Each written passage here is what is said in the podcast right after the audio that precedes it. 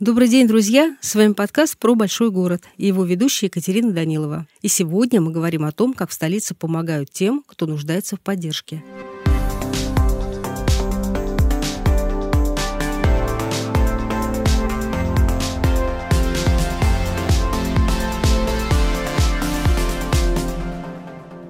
С прошлого года в 30 медицинских учреждениях Москвы работает служба социальных координаторов. Чем занимаются социальные координаторы? Вот просьба не путать их с хорошо известными соцработниками. Социальный координатор – это вообще новая профессия, и занимаются эти люди не медицинскими, но очень важными для людей вопросами. Например, ищут родных, попавшего в аварию пациента, и сообщают им о происшествии, помогают восстановить документы, заботятся о том, чтобы после лечения пациента встретили дома. Сразу скажем, что о важной роли социальных координаторов мы узнали во время интервью во флагманском центре больницы имени Вересаева, где оказывают экстренную помощь. И главврач этой больницы рассказал нам, что эта служба очень облегчила работу медикам, потому что невозможно выпустить из больницы человека, что называется, на улицу. За время реализации проекта «Социальная служба в больницах» специалисты помогли уже 76 тысячам пациентам. Сегодня наш собеседник Илья Русланович Бестовашвили. Он директор Координационного центра по межведомственным проектам Департамента труда и социальной защиты населения Москвы. Здравствуйте, Илья. Здравствуйте. А скажите, в каких больницах работают сегодня социальные координаторы?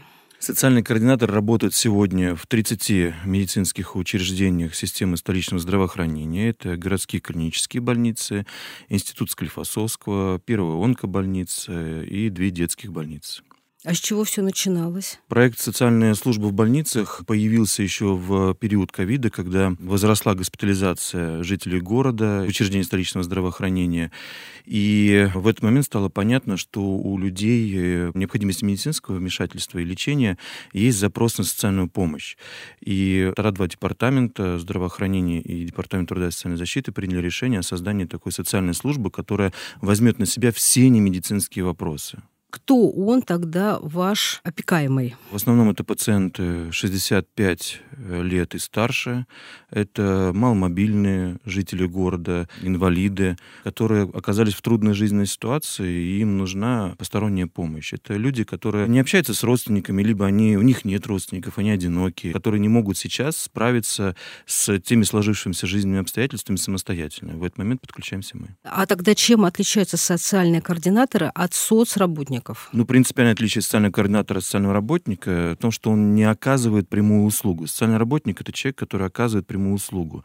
Там оказывает содействие в приготовлении пищи, э, смена абсорбирующего белья, там, содействие в доставке продуктов питания на дом. А социальный координатор — это специалист, который обеспечивает взаимодействие всех служб для того, чтобы максимально создать благоприятные условия для самого человека и его э, дальнейшей жизни, в зависимости от тех дефицитов, с которыми он столкнулся столкнулся. Самый сложный, наверное, из случаев это э, когда происходит ампутация каких-либо конечностей. Понятно, ему нужна, во-первых, психологическая поддержка. Здесь у нас работа Московской службы психологической помощи. Ему нужна работа по реабилитации. И у нас в системе труда и социальной защиты существует учреждение, осуществляющее реабилитационные мероприятия. Здесь э, нужно, понятное дело, вмешательство уже специалистов, которые будут формировать культю и изготавливать протезы на будущее. И э, чтобы все прошло гладко, вот социальный координатор, он обеспечивает такое полное взаимодействие разных рода направлений специалистов для того, чтобы максимально помочь человеку. То есть он в известном смысле такой менеджер, да?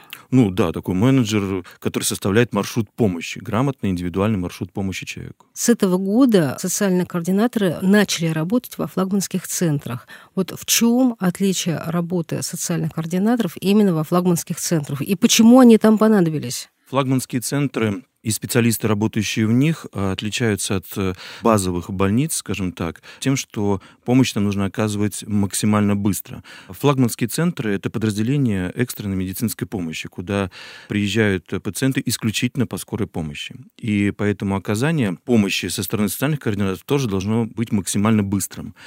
И человек может подлежать госпитализации, и он находится на диагностике, например, он до суток может там находиться, либо проводится обследование и принимается решение, что человеку нет никакой необходимости госпитализироваться в медицинское учреждение.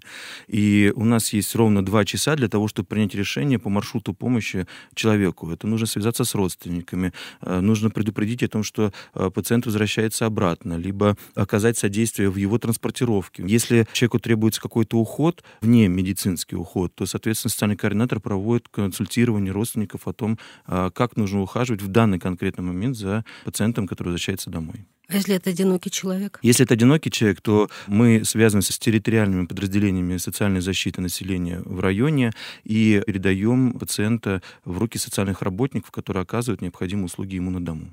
А можно составить такой как бы рейтинг проблем, с которыми работают социальные координаторы? Самый, наверное, популярный запрос — это взаимодействие с родственниками, их поиск. Мы иногда проводим даже практически разыскные мероприятия. И такое бывает? Абсолютно. Поиск родственников, информирование родственников о том, что пациент и их близкий поступил в больницу. Бывают случаи, когда нужно при выписке э, пациента родственники отказываются забрать его домой, и не потому, что они плохие, а, или у них отношения плохие, а потому что они просто эмоционально к этому могут быть не готовы, и они не понимают, как правильно осуществлять уход. И в этот момент социальный координатор, в том числе консультируя близких о правильности осуществления ухода, может предложить услугу. У нас есть э, в городе, мы организовали школу родственного ухода, где родственники могут обучиться правильному уходу за близкими людьми, которые стали функционально ограниченными. Потеряли способность к самослужению uh-huh, фактически. Uh-huh. Значит, э, бывают случаи, когда мы разыскиваем родственников, в том числе через социальные сети. Это услуги по проведению функциональной диагностики для того, чтобы принять решение, какие услуги на дому человеку нужно оказывать. Сбор документов и оформление документов, если вдруг э, получается, что по жизненным показателям человеку нужен постоянный посторонний уход, мы можем предложить э, пациенту переехать в геронтологический центр города, где за ним будет постоянно осуществлен уход социальными службами, и мы осуществляем сбор документов, консультирование по оформлению инвалидности. И дальнейшее жизнеустройство, которое необходимо пациенту, соответственно, это вот весь перечень и спектр услуг, которые социальный координатор осуществляет. Я вот сейчас думаю, да, вот сейчас раздается телефонный звонок, и незнакомый голос говорит мне, что я вот сейчас немедленно должна включиться и начать э, заниматься человеком, э, с которым я очень давно не виделась, и, может быть, даже и не поддерживаю отношения. Наверное, это нелегко. Как вы находите слова для этих людей? В данный момент с нами э, в команде работают специалисты Московской службы психологической помощи населению. Это профессиональные психологи, которые прошли большую школу, работали в разных, в том числе чрезвычайных ситуациях, которые происходили в городе. И именно психологи работают с родственниками. И вот первые слова, правильные слова о близких, э, которые находятся в больнице, именно находят психологи. Часто удается убедить включиться в эту часто неожиданную проблему для людей? Ну, у нас не было случаев, когда у нас были родственники, находящиеся, условно говоря, в одной квартире с пациентом, которые категорически отказывались и не принимали пациента домой. В таких случаях мы всегда находим, подбираем правильные слова и в том числе э, сопровождаем родственников службами территориальными в части оказания помощи родственникам дома, своим родственникам дома. А там, где родственники живут отдельно, там, где родственники живут далеко, и даже, может быть, они хотели бы оказывать помощь, угу. но сейчас они этого не могут сделать. Здесь, конечно, мы подключаем наши социальные службы для того, чтобы помогать на дому. А могли бы вы рассказать человеческие истории, когда вам удавалось помочь людям? У нас в Москве была проездом женщина пенсионного возраста, у нее была пересадка с одного поезда на другой. Она вышла погулять по городу и упала, сломала себе руку. Попала в институт Склифосовского, в приемное отделение. Ей оказали всю необходимую помощь, но женщина не успела на свой поезд. И в данном случае, пока она была в больнице, мы организовали для нее ночлег, а, купили билеты на следующий поезд, организовали питание и комфортное пребывание в городе, пока она не отправилась по купленному ей билету. А она должна была вам возвращать деньги за билет? Мы не покупали их за свои средства. У нее были средства, но ей нужна была помощь. Человек просто оказался в стрессе. Ну, представьте себе пожилого человека. Она упала, ей больно. А, значит, она находится в медицинской организации в другом городе постороннем для нее городе. И она, конечно, дезориентирована полностью. Угу. И мы здесь максимально включились и э, помогли ей просто сориентироваться, и, чтобы уехать домой. А если этот пожилой человек вообще плохо понимает, что с ним происходит, если он даже не может сказать, например, как его зовут, где он живет, если у него есть какие-то документы, условно говоря, мы на основании этих документов начинаем искать близких родственников, которые могут с ним проживать. А вот есть технология поиска этих близких родственников? На самом деле, с точки зрения технологии поиска, все просто. Мы живем в век цифровизации, и у нас э, есть достаточно большой э, объем данных в разных базах информационных, потому что люди обращаются и за социальной помощью, и за социальными услугами, имеют какие-то льготы, выплаты. И мы, используя наши информационные ресурсы, в первую очередь используя угу. наши информационные ресурсы, ресурсы, пытаемся найти контакты близких, э, либо информацию о самом пациенте. Если у нас нет наших информационных источников ничего, мы в том числе имеем контакт с правоохранительными органами. Э, мы работаем с поисковым отрядом Лиза Алерт. А скажите, вот правоохранительные органы, они откликаются на ваше обращение? Да, конечно, мы, они откликаются на наше обращение, и если нужно организовать поиск кого-либо, либо мы нашли пациента, которого в беспамятстве находится, он дезориентирован, не понимает, где он находится, мы э, взаимодействуем и с правоохранительными органами, и с поисковым отрядом Лиза Алерт, алерт, фотографируем пациента и выкладываем информацию в соответствующие информационные ресурсы данных организаций. А если, к примеру, этот пожилой человек плохо слышит или вообще не слышит, такое же тоже бывает, плохо видит? Значит, если человек плохо слышит, либо является слабослышащим, ну, инвалидом по слуху, у нас есть услуга сурдопереводчика, и мы в онлайн-режиме подключаем сурдопереводчика, который помогает нам установить контакт с пациентом. И такие случаи у вас уже да, были? у нас и такие таким случаи людям... были, но чаще всего люди с проблемами по слуху, они владеют современными гаджетами, и мы здесь или переписываемся, или они пишут на бумаге, но были пару случаев, когда нам действительно понадобился сурдопереводчик, и мы их привлекали. Знаю, что вы помогаете приобрести средства технической реабилитации. Объясните, что это за история? И часто ли приходится это делать? Технические средства реабилитации это, э, ну давайте, чтобы было всем понятно, угу. это средства, которые помогают человеку жить и передвигаться. Это трости, коляски, ходунки, костыли, инвалидные коляски, имею в виду. Соответственно, запросы на технические средства реабилитации самые популярные — это ходунки и инвалидные коляски. Причем у нас есть такое понятие, как возвратные, то есть мы в прокат выдаем эти технические средства реабилитации, и невозвратные, которые чаще всего используются и предоставляются лицам без определенного места жительства. То есть э, тем людям, которых мы в просторечии называем бомжами, вы тоже помогаете? У нас есть э, благотворительный фонд, который мы используем для выдачи лицам без определенного места жительства. А жители города Москвы пока еще не оформили инвалидность, пока еще у них в индивидуальной программе реабилитации и реабилитации не прописан конкретный вид технического средства реабилитации, который ему нужен, мы можем выдать в прокат, там, будь то ходунки, будь то инвалидные коляски, и он будет ими пользоваться до тех пор, пока не получит полагающийся ему ТСР. А для человека без неопределенного вида жительства сложно вот чисто организационно оформить себе вот такую вот помощь? Нет, не сложно. Мы понимаем, что чаще всего люди без определенного места жительства получают инвалидные коляски, потому что, попадая в медицинские организации, они попадают там с обморожениями, если это зимний период, и проводится операция по ампутации конечностей. Угу. Вот, э, и мы выдаем технические реабилитации. Нет, не сложно. А какому количеству людей вам уже удалось помочь? Наш проект работает уже полтора года, и за полтора года мы получили 76 тысяч заявок, и из них порядка 43 тысяч это были запросы на оказание психологической помощи. Вот такой порядок цифр у нас. Психологическая помощь — это что имеется в виду? Я растерян, я не понимаю, что мне делать, мне плохо, я в панике все, вот это может быть в совокупности. Может быть по отдельности, а может быть в совокупности. Потому что люди по-разному уже воспринимают те диагнозы, которые озвучат в медицинской организации. И люди могут быть к этому не готовыми, родственники могут быть не готовыми к тому, что вот сегодня там, папа, мама, бабушка, дедушка, они ходили и за собой сами смотрели и вели полноценный образ жизни. А попав в больницу, они по состоянию здоровья не могут вернуться к этому полноценному образу жизни. И нужно осуществлять уход. И, конечно, и самим пациентам, которые часто задаются вопросом, почему я должен обременять Э, своих родственников, близких, друзей, знакомых. Родственники и близкие в растерянности от того, что не знают, как правильно осуществлять уход. И просто эмоциональное состояние, эмоциональный упадок от того, что такая ситуация вообще в жизни произошла, потому что ну, мы все, естественно, не ожидаем, что наше здоровье может ухудшиться. И, естественно, в этот момент психолог может поговорить не просто о том, как жить с этим дальше, а разобрать возможные варианты реакций на то, что сейчас в жизни человека происходит. Ну, разве можно примириться с тем, что ты сейчас будешь жить совсем по-другому, и качество твоей жизни меняется, и то, что ты сейчас уже обременяешь своих близких, и это навсегда? Есть такое понятие, как принятие. Принятие себя в новом статусе фактически. И вот наши психологи помогают человеку принять себя. Он не становится хуже, он не становится обузой, он просто становится другим.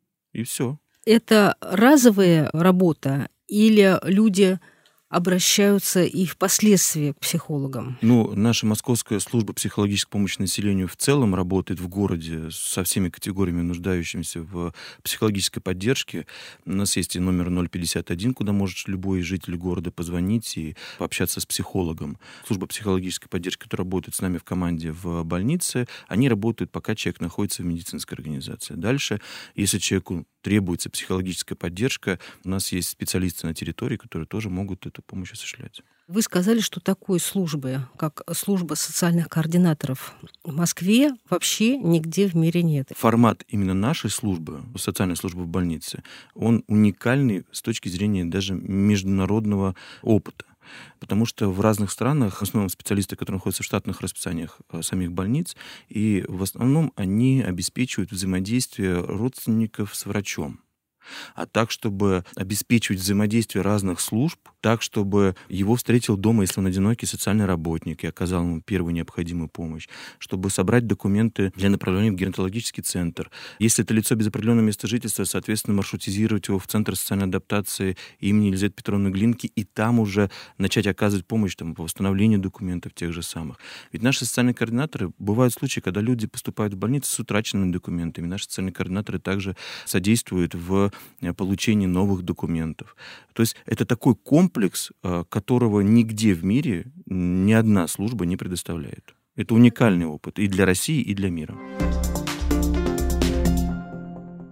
Откуда вам приходят в службу социальных координаторов люди?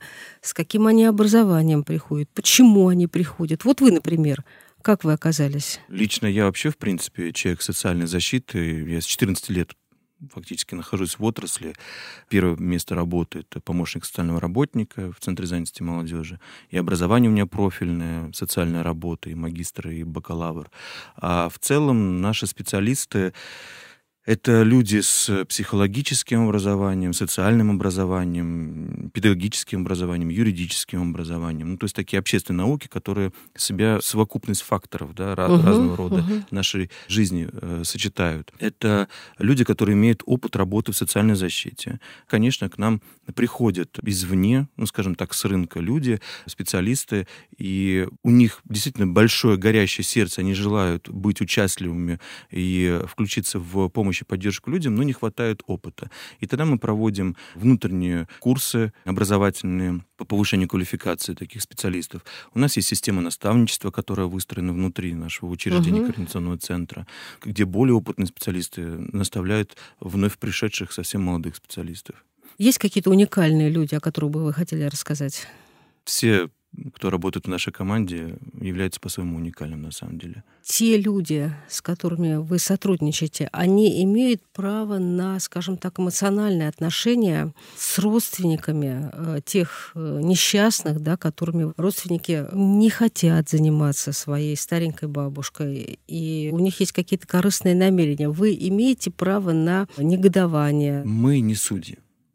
Наша задача не осуждать, а наша задача помогать. И э, в данном случае э, даже те родственники, которые не готовы сейчас принять бабушку домой, это не значит, что они плохие. Наша задача выстроить грамотную коммуникацию и с родственниками, и с пациентами э, для того, чтобы оказать максимальную помощь. Нет, мы не имеем права и не позволяем себе кого-либо осуждать и делать какие-то эмоциональные оценки. С чем вы чаще встречаетесь? С благодарностью или с неблагодарностью? Чаще всего мы встречаемся с тем, что люди, пациенты, которые находятся в медицинских организациях, негодуют от того, что ими так занимаются. Негодуют, что, что да, ими... негодуют, что ими так занимаются. Ну, потому что... А зачем вы мной занимаетесь? Я нет, все сам нет, сделаю? Нет, нет, не в плане того, что э, я все сам сделаю. А они не ожидали от того, что ими будут так серьезно заниматься в их, порой, может быть, даже совсем незначительных вопросах, но для человека важных. Вот у нас был случай, когда пенсионер поступил в больницу, и у него в общежитии осталась сберегательная книжка. Это вот э, сберегательная книжка, на которой были все его сбережения. Он максимально переживал за то, что она может просто пропасть. Угу. И, конечно, когда человек находится в стрессе, когда человек находится в эмоциональном упадке, у него нервы не в порядке. О каком процессе выздоровления может идти речь? И мы тогда связались с комендантом здания, мы связались с организацией, которая обслуживает это здание, вышли через организацию на коменданта здания, вышли на участкового полицейского, попросили наши представители территориальной службы, они вышли комиссионно с разрешения, соответственно, пациента, открыли комнату, взяли эту сберегательную книжку, доставили ему в больницу. Вы представляете, человеку, счастью человека не было предела. Вот он настолько эмоционально был приподнят, что выздоровление было более быстрым. То есть это такие вещи, которые никогда мы в жизни бы, наверное, с этим не столкнулись, если бы в Москве вот не появилась такой службы. А бывают случаи, когда приходится заниматься детьми, если родители попали в беду? Соответственно, когда один из родителей попадает в медицинскую организацию, причем это экстренная в основном история, госпитализация, чаще всего несовершеннолетние дети, маленькие дети, приезжают вместе с родителем. И пока врачи занимаются диагностическими мероприятиями, определением пациента в медицинское учреждение, мы связываемся со вторым родственником, и, соответственно, занимаемся пока ребенком, пока он не приедет, не заберет ребенка из медицинской организации. В случае, если это один из родителей, который попал в медицинское учреждение, мы э, работаем с нашими московскими семейными центрами. В городе существуют такие учреждения. И со специалистами этих центров э, выстраиваем маршрут помощи детям и родителям психологическую помощь ребенку приходится оказывать? Ну, конечно, ребенок нуждается в родителях, он может переживать за маму, за папу. И наши специалисты как раз московских семейных центров, они как раз являются психологами, работающими с детьми. И они понимают, какие правильные слова нужно подобрать, чтобы ребенку правильно объяснить, что с папой или с мамой происходит. Есть ли необходимость расширять охват этой помощи? Может быть, возникнут какие-то новые форматы работы службы социальных координаторов, например, не только в больницах? На данный момент мы вот эти полтора года работая в медицинских учреждениях столичного здравоохранения, понимаем, что мы еще не во все учреждения здравоохранения зашли. Мы думаем над этими новыми форматами, безусловно. Планы у нас по расширению службы имеются. Как долго служба ведет своих подопечных. Или вы его выпустили, связали его с соцработником, оформили ему документы, и, в принципе, дальше уже он двигается по этой жизни сам.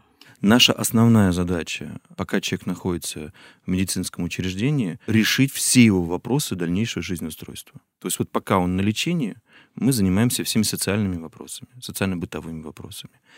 И, конечно, идеальная схема мира, парадигма мира, когда человек выписывается из больницы, его, если нужно, на территории там встречают социальные службы, либо родственники им занимаются, либо он переехал на проживание в геронтологический центр, либо с ним все хорошо, мы решили его вопрос в больнице, он дальше самостоятельно ведет самостоятельный образ жизни.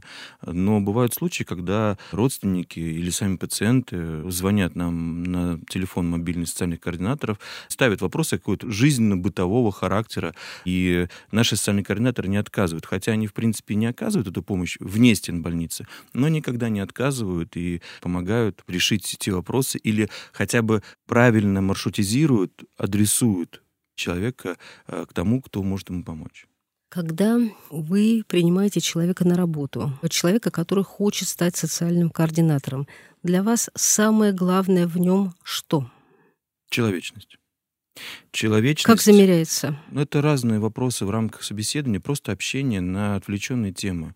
Насколько у человека расширен кругозор, насколько он а, готов быть участливым в решении тех или иных вопросов а, жизненных конкретного да, пациента в нашем случае, а, насколько он участвует в жизни своих близких, друзей. Потому что если человек участвует в решении там, безвозмездно, в решении вопросов жизненных а, близких и друзей, то это значит, что он в принципе открыт к любому человеку.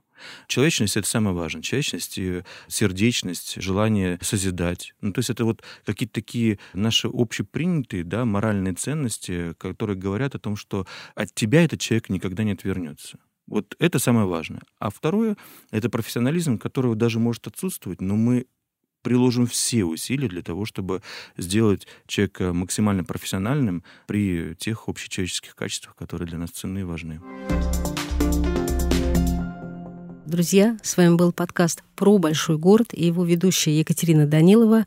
Слушайте наш подкаст на всех ресурсах, на которых вы слушаете свои любимые подкасты. И будьте здоровы!